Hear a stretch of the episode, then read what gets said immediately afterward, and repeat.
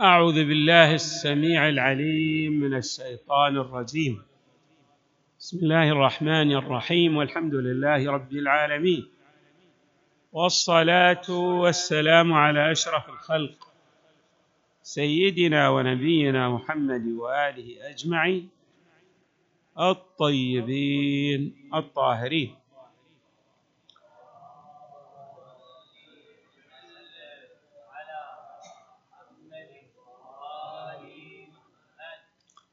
قال الله تبارك وتعالى في القرآن الكريم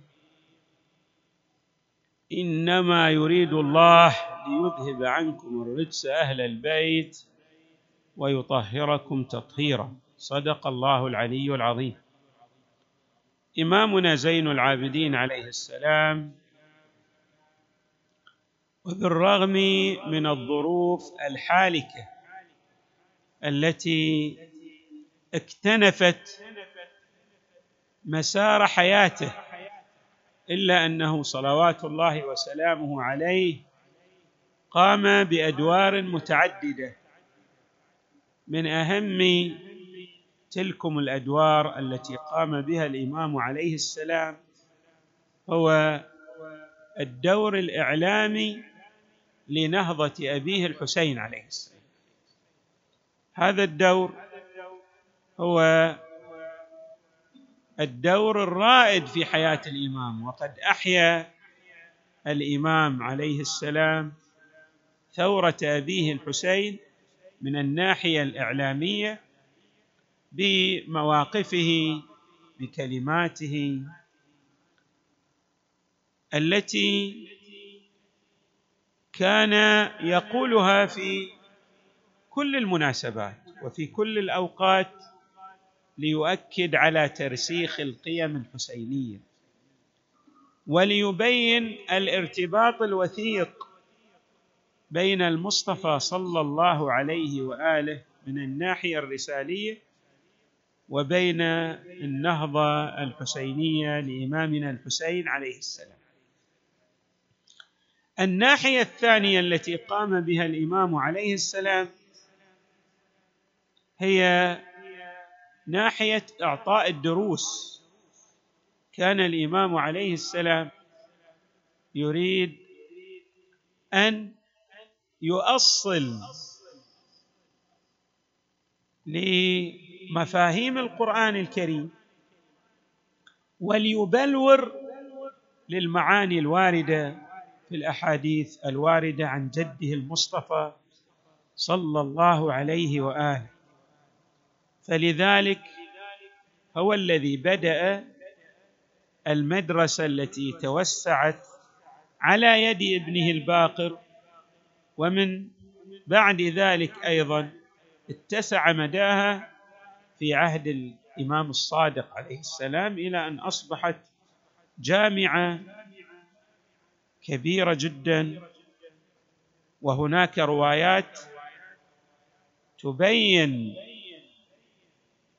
كم الأعداد والعلماء التي الذين انتموا إلى هذه الجامعة؟ مثلا في بعض المساجد التي كانت تنتمي إلى هذه الجامعة يقول أحد المحدثين أنه رأى تسعمائة شيخ تسعمائة محدث كل منهم يقول حدثني جعفر بن محمد.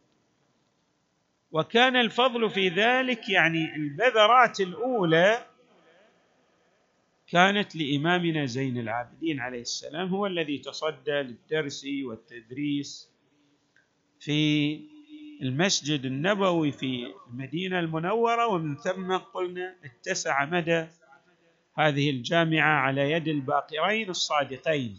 وهذا دور كبير ورائع لإمامنا زين العابدين عليه السلام. الدور الثالث هو دور الهداية والإرشاد.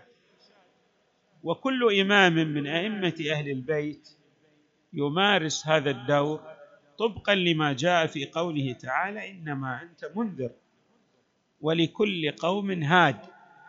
أي أن الهداية وهي تعبيد الطريق إلى الله وإيصال الخلق إلى الحق تبارك وتعالى هي مسؤولية ملقاة على عاتق المعصوم عليه السلام.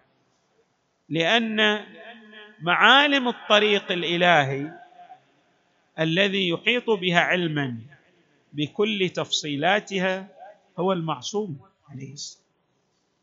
هو الذي يجسد المعنى الدقيق للصراط المستقيم الذي يوصل إلى الله دون أي ريب. لا يشوبه غطس ولا يعتريه غموض ولا يلفه إبهام. صراط جد واضح. إمام عليه السلام له توجيهات متعددة وكثيرة.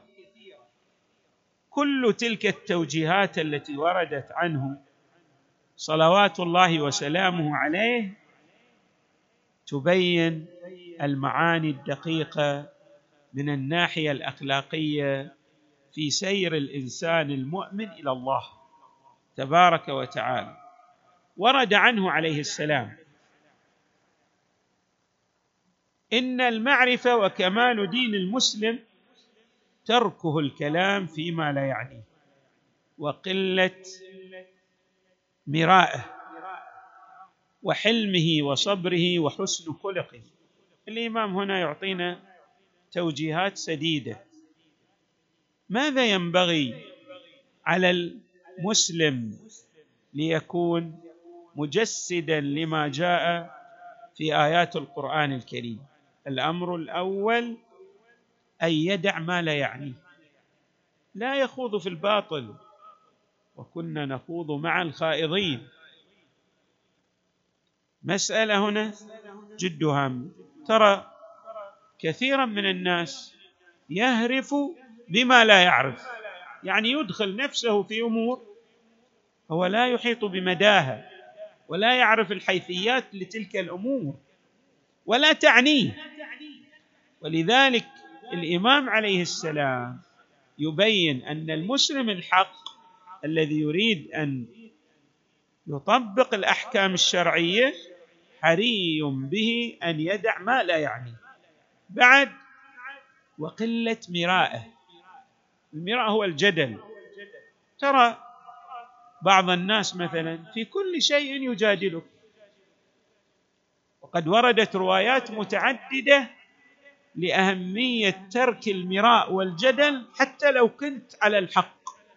أنت تدرك أنك محق ولكن الطرف المقابل هو من أصحاب الباطل والذي يحب أن يدخل معك في جدال ليثبت شخصيته. حري بك إذا كنت من الحاذقين في الرأي الحصيفين في العقل أن تدع هؤلاء الناس الذين يريدون ماذا؟ أن يدخلوا في جدال لا نهاية له.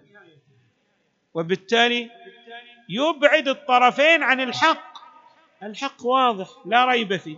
عليك أن تفصح عن الحق تبين المعالم الواضحة للحق ثم تدع أولئك الذين يجادلون بالباطل. وقلة مرائه بعد والحلم وهو يشير بل يبين الأهمية لكظم الغيظ والتجاوز عن أخطاء الطرف الآخر. الله تبارك وتعالى في القرآن الكريم يبين لنا الأهمية الكبيرة لذلك في قوله تعالى والكاظمين الغيظ والعافين عن الناس والله يحب المحسنين وحلمه. بعد الحلم يحتاج أيضا إلى صبر. يحتاج إلى صبر. بل إلى صبر جميل كما جاء في القرآن. واصبر صبرا جميلا. إيش معنى الصبر الجميل؟ يعني صبر من دون شكوى تتحمل الأذى ولكن دون أن تشكو. تجعل ذلك لله تبارك وتعالى. والله تبارك وتعالى هو الذي يجازيك بهذا الصبر. إنما يوفى الصابرون أجرهم أجرهم بغير حساب. أيضا من توجيهاته صلوات الله وسلامه عليه قوله ابن آدم إنك لا تزال بخير ما كان لك واعظ من نفسك. أنت الله سيغدق عليك من عطائه وسيفيض عليك من كرمه. لكن إذا كنت تلتفت إلى حياة ضميرك إلى توجيه النصح لذاتك. الإنسان عنده ضمير ويستطيع أن يعظ نفسه من خلال يقظة ضميره. ما كان لك واعظ من نفسك وما كانت المحاسبة من همك. يحاسب نفسه على ما صدر منه من أفعال وأقوال. وما كان الخوف لك شعارا. خاف. شعارك الخوف عندك كأن لافتة أمامك. تخاف من الله. إنا نخاف من ربنا يوما عبوسا قمطريرا. فوقاهم الله شر ذلك اليوم ولقاهم نضرة وسرورا. خوف من الله؟ جد هام. الإنسان الذين. الإنسان الذي يخاف من الله هذا إنسان سوي ومستقيم ويرجى له من الله الحسنى. وما كان الخوف لك شعارا. والحذر. يكون الإنسان عنده حذر من أن يقع في مطبات في عثرات. لا يستطيع القيام منها. لأن هناك مزالق في هذه الحياة الدنيا. وهناك ابتلاءات. كيف يقي الإنسان نفسه من خلال التحوط للدين؟ بل حتى لدنياك تحتاج إلى الحائطة. والاحتياط. والحذر لك دثاره. ابن آدم إنك ميت ومبعوث وموقوف بين يدي الله عز وجل فأعد له جوابا. الإمام بهذا التوجيه يشير إلى أهمية المسؤوليه وقفوهم. ها هناك مسؤولية. ومبعوث وموقوف بين يدي الله عز وجل فأعد له جوابا. هذه المسؤولية تستدعي ماذا منك؟ أن تعطي أجوبة للأعمال التي تصدر عنك ومنك. وأيضا ورد عنه صلوات الله وسلامه عليه بأن المسألة ترجع إلى تقوى الله والميز بين الإنسان وأخيه الإنسان إنما هو بالتقوى. هناك امتيازات لدى الناس من ناحية القبيلة والنسب أو المال أو المنصب أو الجاه. الإمام زين العابدين عليه السلام يبين لنا المعنى الدقيق لقوله تعالى إن أكرمكم عند الله أتقاكم. الميز بين الإنسان وأخيه الإنسان بتقوى الله. الاعتبارات الأخرى تزول لا قيمة لها خصوصا إذا أوقفت بين يد بين يدي الله تبارك وتعالى. فيقول عليه السلام لا حسب لقرشي ولا لعربي. حسبك هو ماذا؟ بتقواك بالتواضع خصوصا التواضع للحق. عندما تعرف الحق سر مع الحق حتى وإن كلفك ذلك الكثير. لأن المسألة هي أنك لا تربح فقط من الناحية الدنيوية وتخسر عالم الآخرة والعياذ بالله. الربح الوفير هو بربحك في الآخرة بربحك للمقام الذي تحصل عليه من عند الله. ولا كرم إلا بتقوى الله. الكريم كل الكريم. ليس هو الذي يبذل المال هو الذي يسير في جادة الصواب. ولا عمل. الأعمال التي تقوم من عندك إذا ما كان عندك نية خالصة لله تبارك وتعالى لا قيمة له. الله لا يقبل إلا الخالص من العمل الذي عملته لله تبارك وتعالى. وما أمروا إلا ليعبدوا الله مخلصين له الدين. نعم. ولا عبادة إلا بالتفقه. هناك من يعبد الله على حرف كما يعبر القرآن الكريم.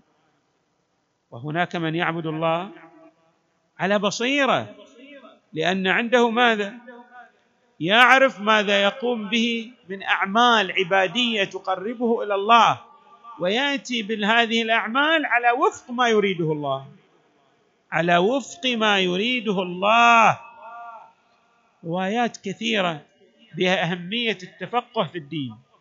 ولا يراد أيضا بالتفقه في الدين فقط معرفة الحكم الشرعي بل هذا له ارتباط حتى من الناحية الأخلاقية والعقدية.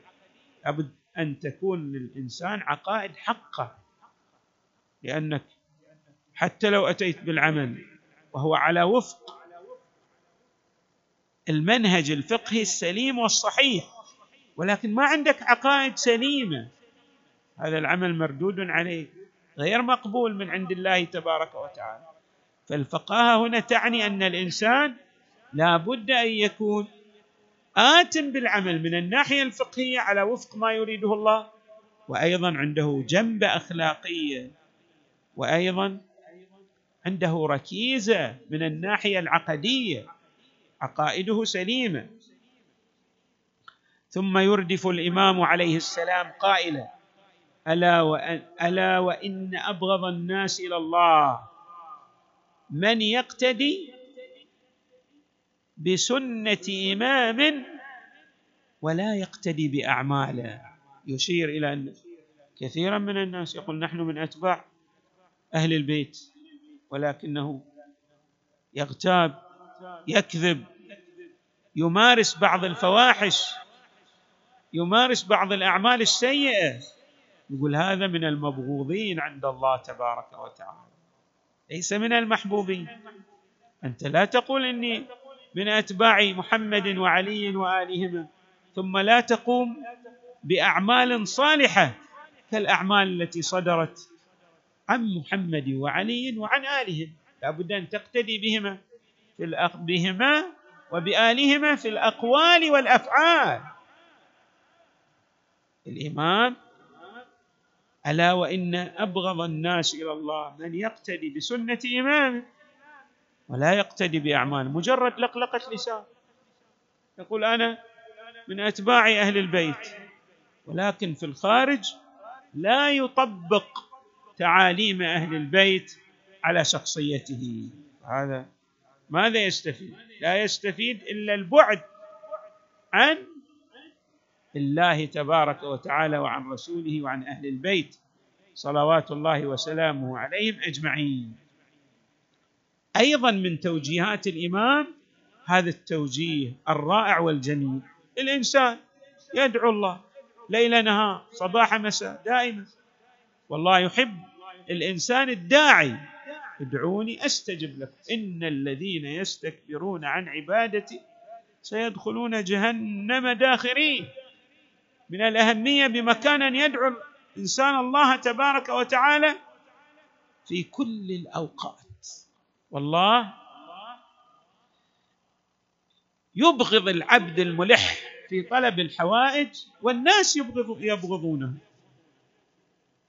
يعني الله لما يشوفك تلح على شخص آخر دائما تريد حاجة من الله يرضى. لا يريد منك أن تكون ملحاحا في تعاملك مع غيرك بل يريد منك أن تكون سمحا في التعامل مع الغير. ولكنه يحبك إذا كنت ملحاحا في طلب الحوائج منه. يحبك ويقربك إليه زلفى. الإمام عليه السلام يبين لنا فوائد الدعاء بإلحاح. لأنه يقول في فوائد. قد لا تدرك تلك الفوائد. أنت تشوف مثلا تدعو الله إلهي ارزقني الشيء الفلاني. الله ما يحقق لك ذاك الطلب. بس ليس معناه أن دعائك ليس بمستجاب. الله قد يدفع عنك بلاء قد يرفع لك درجة وقد يعطيك من الفوائد ما ينعكس على ذريتك بعد حين بعد أحقاب من السنين. أحقاب من السنين.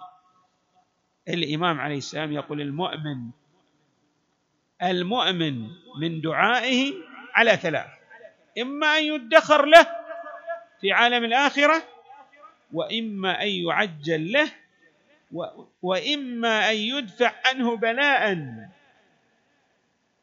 يراد أن يصيبه أو يريد أن يصيبه عنده بلاء الله مقدر عليه. بلاء في القضاء الموقوف كما نعبر لأن هناك قضاء محتوم هناك قضاء موقوف يعني له شرائط. شو القضاء الموقوف؟ يعني الله قدر لك أن تصاب بحادث. إن لم تتصدق. موقوف على الصدقة دفع هذا الحادث قدر لك أن توفق لبعض أعمال الخير لكن بشرط ماذا؟ البر لوالديك مثلا. قدر لك السعة في الرزق ولكن بشرط صلة الرحم.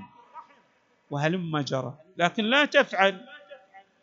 فينتفي عنك. يعني كما يعبر العلماء المشروط ينتفي عند انتفاء شرطه. حري بنا. أن نلتفت إلى أن ندعو الله دائما وابدا. دائما نلح في دعائنا إلى الله. لأن للدعاء فوائد. إما أن يدفع عنا البلاء إما أن يدخر لنا وإما أن ترفع المنازل لنا عند الله تبارك وتعالى. هذه بعض من التوجيهات السديدة والعظيمة لإمامنا زين العابدين عليه السلام. نسال الله أن يجعلنا معه ومع آبائه البررة الميامين وأبنائه الطيبين الطاهرين. والحمد لله رب العالمين. وصلى الله وسلم وزاد وبارك على سيدنا ونبينا محمد وآله أجمعين الطيبين الطاهرين.